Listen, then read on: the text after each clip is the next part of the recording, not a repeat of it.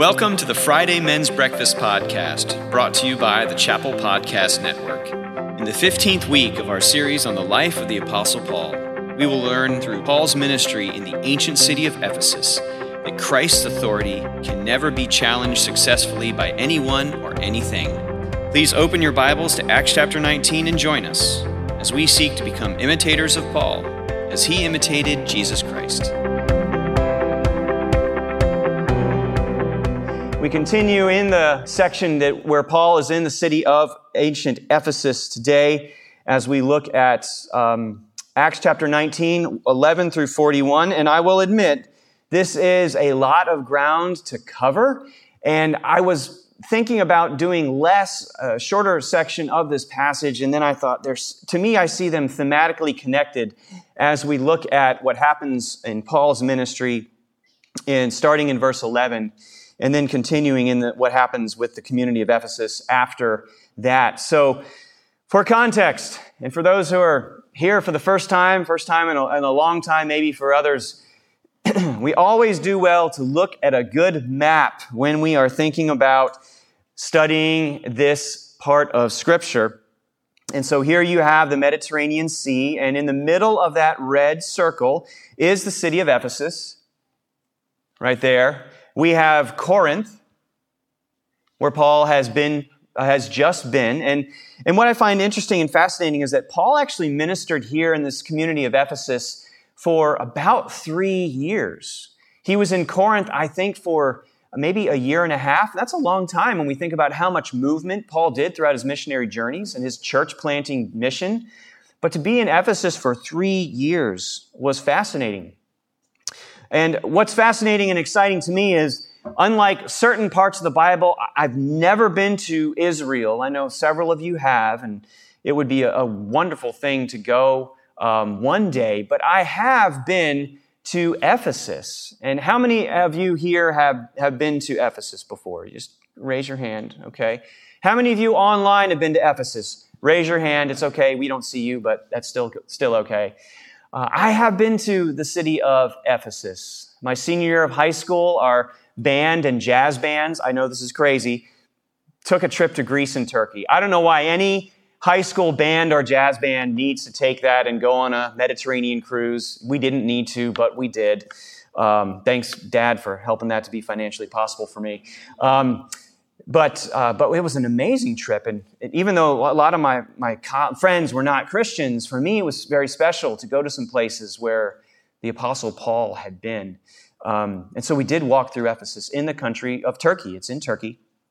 And it was a, uh, a significantly important city from the standpoint of its, its religious diversity. Um, it still boasts to this day as we will see, this comes into play in our text.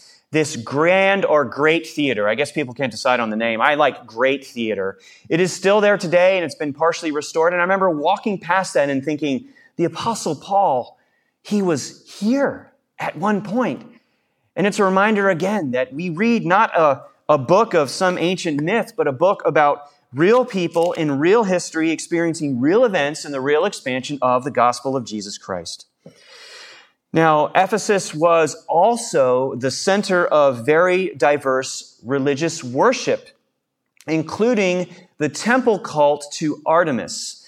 Now, there are two Artemises in Greek uh, ancient culture. I don't know how to distinguish between the two other than I learned about Artemis, the goddess of the hunt, also known as Diana in Roman, Roman pagan mythology. Maybe you learned about that when you were, were growing up in your classical readings. Um, but this is a different Artemis. This is an Artemis who was a goddess of fertility and was worshipped really widely throughout the whole ancient world in the Roman Empire. And her followers built a temple to her, which was an enormous structure. In fact, it was one of the seven wonders of the ancient world. It is considered the largest Greek temple ever constructed, larger than the Acropolis in, in Athens. It was over 200 feet wide, over 400 feet long, and it was made with a sport of 117 columns that were 60 feet high. This was a large building, and it would inspire awe to all who approached it. And uh, uh, the Byzantine Emperor Justinian, this is where I geek out a little bit as an architectural history major, but the Byzantine Emperor Justinian, I believe in the sixth century, uh, in an effort to sort of reclaim paganism for Christianity, he took most of the columns of this temple and used them in the support and construction of another building which still stands today called the Hagia Sophia, which is in the modern day city of Istanbul. And it is now a mosque, but it was originally constructed as a church using the columns from this great temple from antiquity. So um, it was an important structure and obviously remained so for centuries even after Paul was there. And this cult to Diana was, was huge and it was spread across the, the Roman Empire, but uh, it was centered here in Ephesus. And so we find Paul once again encountering a very interesting spiritual battle to proclaim the gospel in a culture that was steeped and immersed in something other than Jesus Christ. In this case, it was this temple for Diana. Now, what the uh, what will come into play as well in our in our text is you have these um, local craftsmen who would work in silver and according to legend, there may have been some kind of stone or meteorite that fell from heaven. We don't know for sure, but it had this, this appearance to it. And the locals began somehow to feel like Diana had, uh, or Artemis had visited them from heaven and they, they set it up and they, they worshiped it. And then they crafted these small silver trinkets, some of which were sold as souvenirs or for those worshiping at the temple. Um, they sold these small silver trinkets that looked like the goddess to those who were coming to their community. That all comes into play in what we'll see and how the gospel of Jesus Christ cuts into the culture in such a way that causes quite a stir. So that is all background to the big idea that I'd like to present to us today as we get into our text from Acts chapter 19. The big idea is that Christ's authority can never be challenged. And that is because Jesus Christ has no rival. He has no rival. Amen? Well, let's dive into our text and see how this walks itself out in Paul's ministry. we start in verse 11. And God was doing extraordinary miracles by the hands of Paul. This is in the community of Ephesus. So that even handkerchiefs or aprons that had touched his skin were carried away to the sick, and their diseases left them, and the evil spirits came out of them. Now, just so we, we see, uh, this is not about Paul. This is about Jesus Christ and the authority that Jesus Christ has given Paul as his called apostle, his sent out one, to take this message to the peoples who are lost and need to encounter the risen Savior Jesus Christ by faith. So this is not about Paul being a special person. This is about Paul responding to God's special calling on his life, just as you and I are called to respond to God's special calling on our lives to make him known in this world. But God, Jesus Christ, through Paul, was doing these amazing miracles. And we see this as an extension of Jesus' own ministry. Because as I read this about people even just touching Paul's handkerchief and being healed, I was reminded of another account from the life of Jesus, and maybe you're familiar with this too, where we read these following words from Luke 8 43 and 44. And there was a woman who had a discharge of blood for 12 years. And though she had spent all her living on physicians, she could not be healed by anyone. She came up behind him, that is Jesus, and touched the fringe of his garment. And immediately her discharge of blood ceased. So, do you see the similarities of that connection? Jesus, with his ultimate and supreme authority, was allowing Paul, as his apostle, to have the authority to do similar miracles. This is an extension of Jesus' ministry through Paul. That is why we are called to be imitators of Paul as he imitated Christ. Paul was pointing everyone back to Jesus. So these miracles were happening. And then there are some opportunists who would like to get in on this miraculous action. And we read this in verse 13. Then some of the itinerant Jewish exorcists, and there's the, the word there, it's exorcists. They were involved in some sort of um, dark uh, magic, some sort of dark demonic activity. That was what they were about. they undertook to invoke the name of Jesus, of the Lord Jesus, over who, those who had evil spirits, saying, I adjure you by the name of Jesus, whom Paul proclaims. Seven sons of a Jewish high priest named Sceva were doing this. Now, this is not the Jewish, the true Jewish high priest who was in Jerusalem at the temple. this is a, a local magician, religious guru of sorts who decided that he would have his sons take part in some local magic and dark traditions. And what they began to see is that Paul was doing this amazing work in the name of Jesus. So they began to invoke the name of Jesus, probably even like a repetition in the name of Jesus. Out of, I say, come out in the name of Jesus, in the name of Jesus. We don't know exactly how they used the name of Jesus, but we know that they were misusing the name of Jesus. And that is because we come to our first uh, failed rival to Jesus Christ here in the text. And that is the failed rival of fraudulent prophets.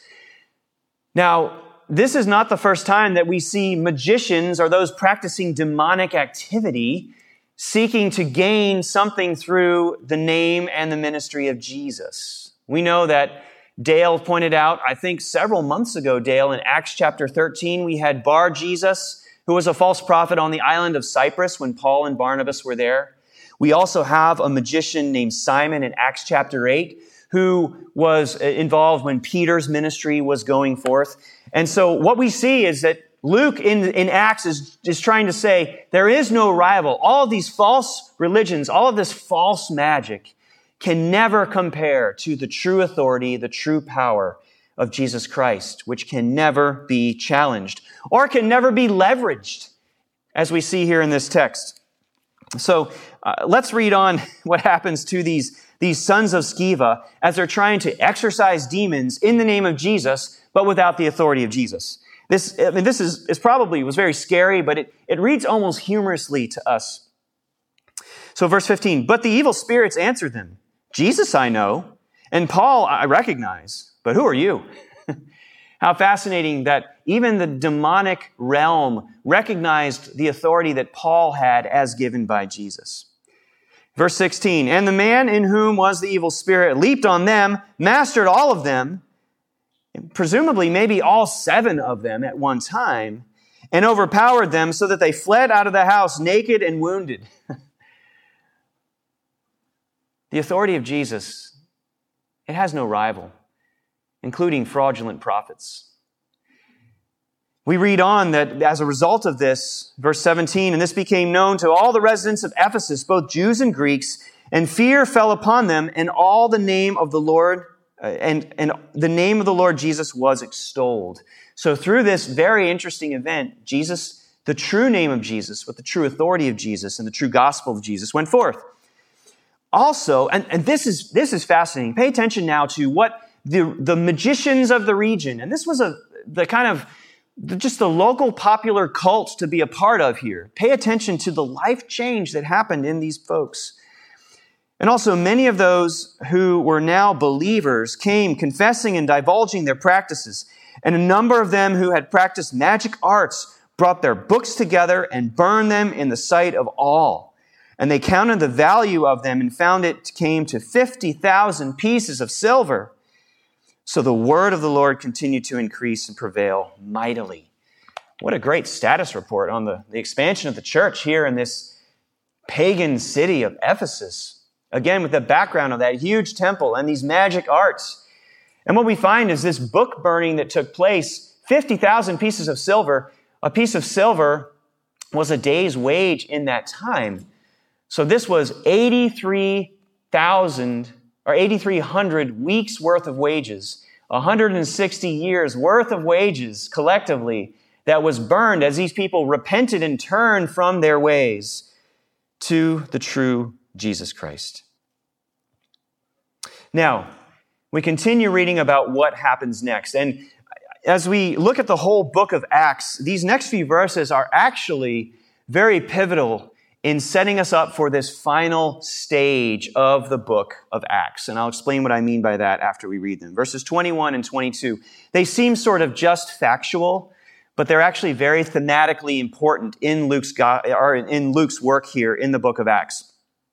Verse 21. Now, after these events, Paul resolved in the Spirit to pass through Macedonia and Achaia. That was to go back to where he had been in Corinth and seeing uh, churches over there to the west, and to go to Jerusalem, saying, After I have been there, I must see Rome. That's an important data point. And having sent into Macedonia two of his helpers, Timothy and Erastus, he himself stayed in Asia for a while. So he's decided to stay in Ephesus in Asia. And why this is thematically important is these verses uh, show us what Luke has shown us at the very beginning when Jesus is with his men. And he says in Acts chapter 1, verse 8, But you will be my witnesses. You will receive power by the Holy Spirit and you will be my witnesses in Jerusalem, in all Judea and Samaria, and to the end of the earth. And we see that that's the pattern that the book of Acts has followed. The church started in Jerusalem, spread to all Judea and Samaria, and eventually began spreading to the end of the earth. And what Luke is trying to set us up for is at the end of the earth, obviously, the world is round, there is no end. But the known world and the center of the known world at that time was the Roman Empire. And that was Paul's ultimate destination. And he realized this as the Holy Spirit made it clear. And so this takes a long shift now into this final section of the book of Acts, which starts here in 1921 and continues through the very end of the book. We find that it's a little longer, it's a little more descriptive. Luke himself joins back with Paul in his endeavors because we see the word we is used a lot more in this final section. And it becomes a significant shift as we look at what was happening in the ministry of Paul in the history of the church. Now, Paul wanted to go to Jerusalem because the Jerusalem church was experiencing some financially difficult times. And so he was collecting from the churches, encouraging his followers to collect from the churches in Asia so that they might take that offering to the city of Jerusalem, and Paul wanted to deliver that. But his ultimate destination to the end of the earth would be the city of Rome. Well, we continue reading about what disturbance the gospel would make as we pick it up in verse 23. Now, about that time, there arose no little disturbance concerning the way. See also, there was a great disturbance as a result of the way. Now, what's interesting is the way, this hasn't really been the reference to the Christian faith since back when Paul was persecuting the church in Acts chapter 9, when he asks for letters of permission to persecute those who were following the way.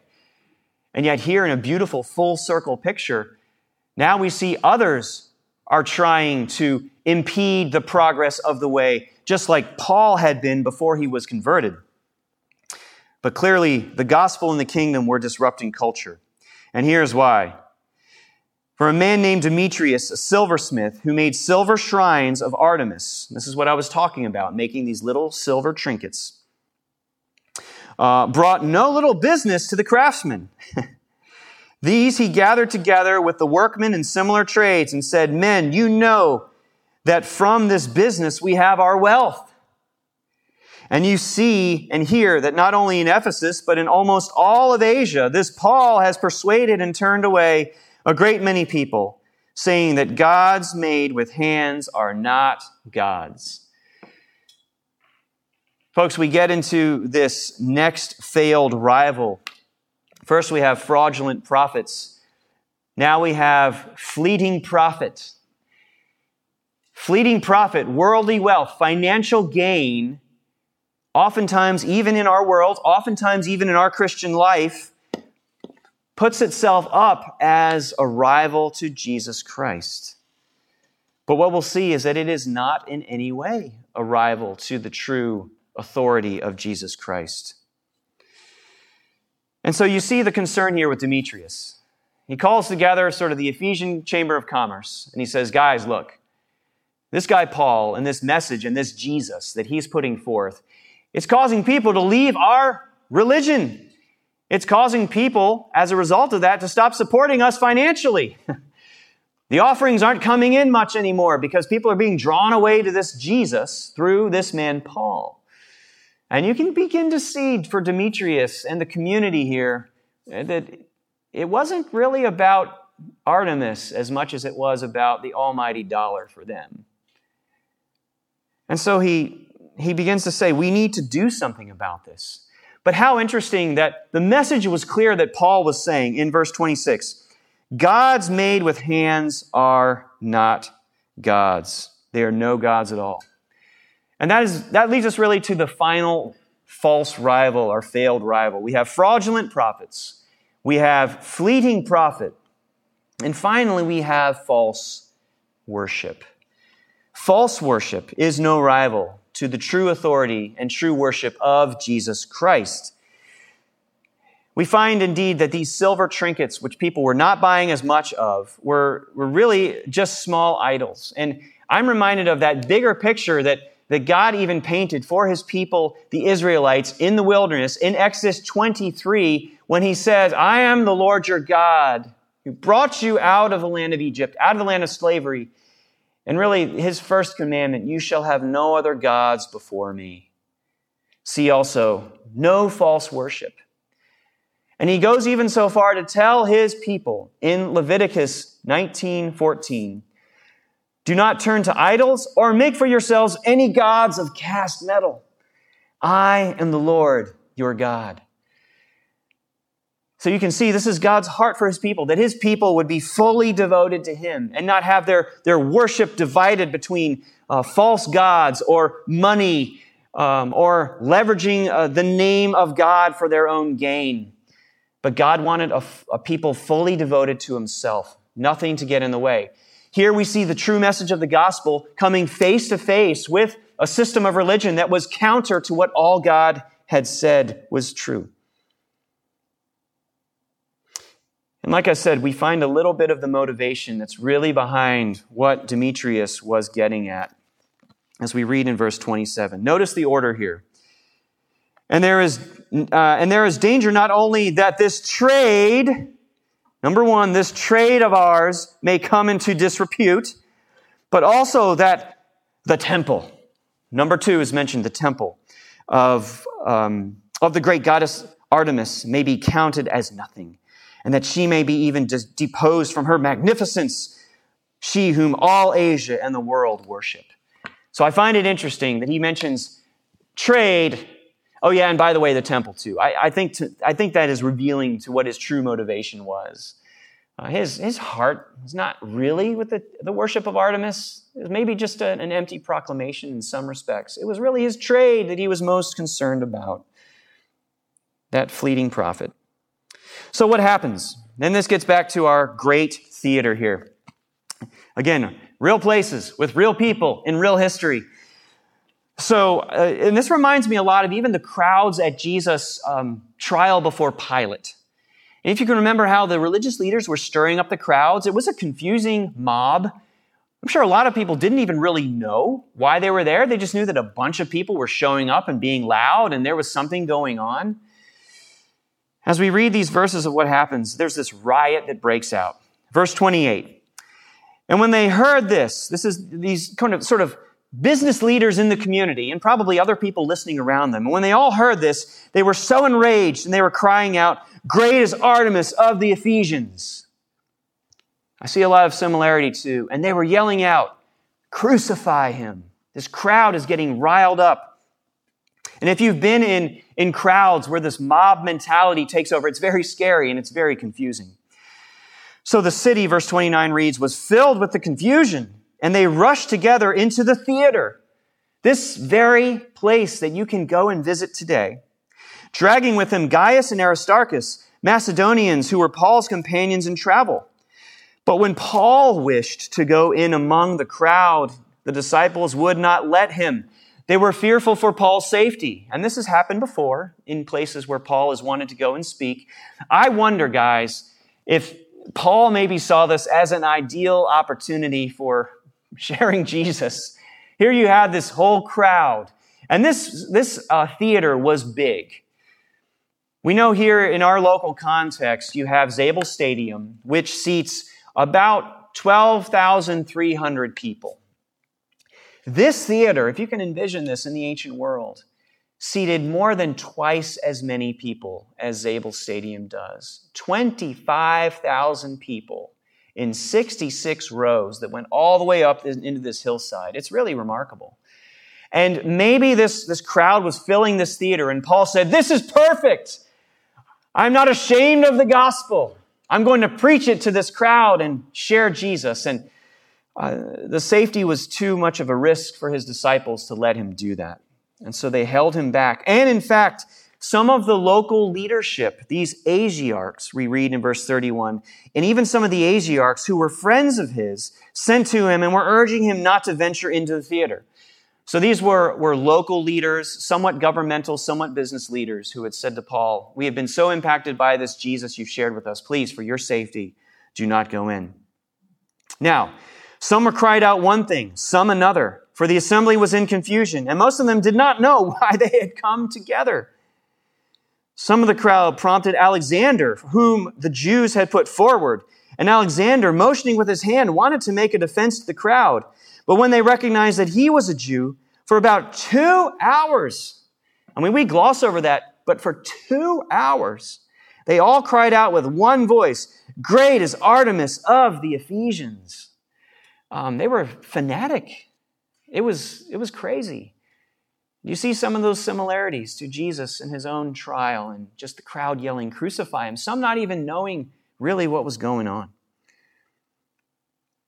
So, after these two hours, which again, that is crazy to think about, the town clerk, who is like the mayor, finally steps in in verse 35. He had quieted the crowd. I'm sure that took, maybe it took two hours just to get everyone quiet. And he said, Men of Ephesus, who is there who does not know that the city of the Ephesians is the temple keeper of the great Artemis and of the sacred stone that fell from the sky? Seeing then that these things cannot be denied, you ought to be quiet and do nothing rash. And here, even though he is he's off base on, in his theology, uh, he actually shows some statesmanship here and some good leadership from a civic perspective. And he gives them some very good reasons to just calm down and go home. For you have brought these men here who are neither sacrilegious nor blasphemers of our goddess. If therefore Demetrius and the craftsmen with him have a, com- a complaint against anyone, the courts are open and there are proconsuls. Let them bring charges against one another. So he says, let's follow the due process of law in our community. Now, that word proconsul, you may recognize from Acts chapter 17. Or, uh, sorry, Acts chapter 18, when we were in the city of Corinth. And there was a proconsul by the name of Gallio, who we talked about, I think, two weeks ago, who was very influential. And when a very similar charge by the Jews was brought that this man was disrupting the law, Gallio said, This is not a matter of civic concern, this is a matter of sacred concern. My hands are out of it. And because of Gallio's influential decision, because he was a very influential person in the Roman Empire, the other proconsuls had taken that sort of as that case law that they applied to their situation. So there was actually some almost legal precedent here for the proconsuls to say, you know what happened in Corinth? Leave these men alone. They're doing nothing wrong in our society. And so it was likely, again, that God was allowing through that event, that decision by Gallio, some years before to allow, or just the year before, to allow for Paul and his companions to continue to proclaim the gospel. So the town clerk continues But if you seek anything further, it shall be settled in the regular assembly, which met three times a year. That was probably too much for them to wait. For we really are in danger of being charged with rioting today, since there is no cause that we can give to justify this commotion. And when he had said these things, he dismissed the assembly. So here the town clerk says, Guys, if we keep this up, the Roman government's going to come in because they don't take well to rioting in their empire. And we need to tone it down. And as far as I can tell, these men are not doing anything that's desecrating our temple or desecrating Artemis.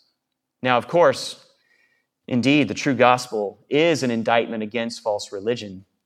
But this clerk was more interested in keeping the peace.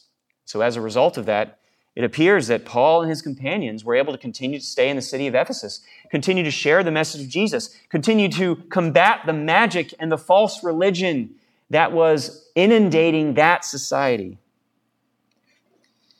in such a way that reminds us that Christ's authority can never be challenged. And Jesus Christ has no rival. Whether it's that failed rival of fraudulent prophets and false teachers. And guys, there are many out in our world today.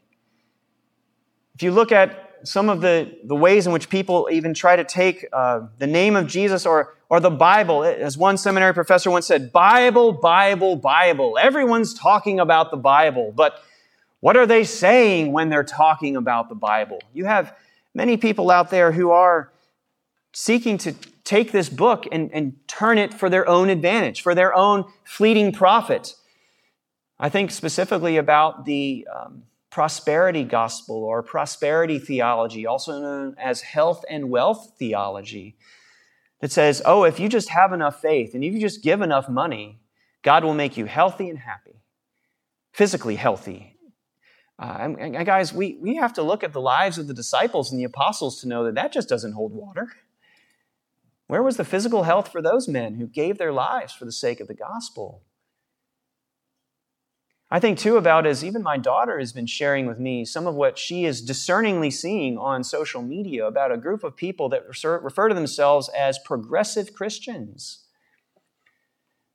Those that say, yeah, we know what the traditional and long time historic teachings of the Bible and the church have said about this issue, about um, human sexuality, or about truth or about even God and his nature as Father, Son, Holy Spirit. But you know what? We think that that's just a construct and that you can become your own follower of Jesus in your own mind, in your own way. I, I don't see that in this book. That's because it's not in this book.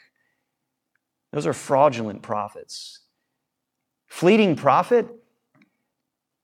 Folks, we live here in the 21st century in America most prosperous nation in the history of the world. And I can say, even in my own life, there are times when I am tempted to put my faith in the almighty dollar rather than the authority and surety of the almighty God. And maybe, maybe for you, that's an area where that's, that's bumping into your faithful walk with Jesus Christ and rivaling him in your life. And finally, false worship. No, we don't have little silver trinkets of Artemis in our house. I mean, if you do, I hope it's just because it's just a, an artifact that someone gave you on a trip. Uh, but we don't worship that. We worship the Creator, not the created thing.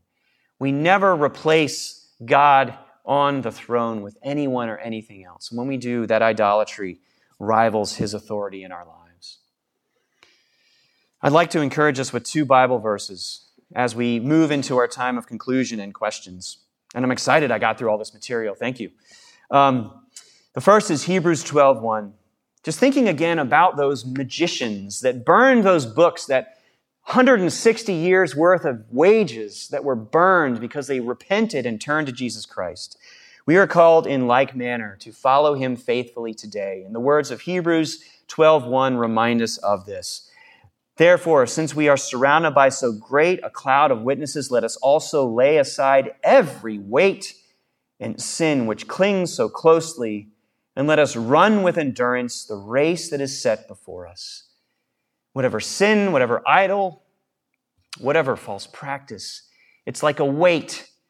And I ran track and field in, in high school, and I'll tell you, I wasn't, I wasn't going to be running in my jeans and my boots. That would just slow me down. I was already slow enough.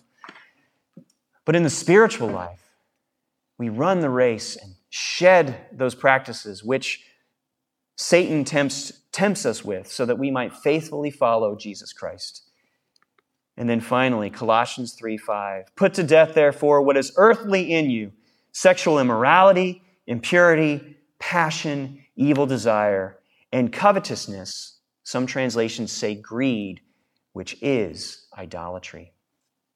And when we do this, this allows us to, say it with me, be imitators of me as I am of Christ, and also for me to live as Christ and to die as gain, and to live as Paul did, which was a model that he modeled a life surrendered to Jesus Christ for us to follow. Thank you for joining us for the Friday Men's Breakfast Podcast. I hope you'll join us next week as we continue learning lessons from the life of the Apostle Paul. For more information on the Friday Men's Breakfast, please visit wcchapel.org slash men's breakfast. Have a great week and God bless.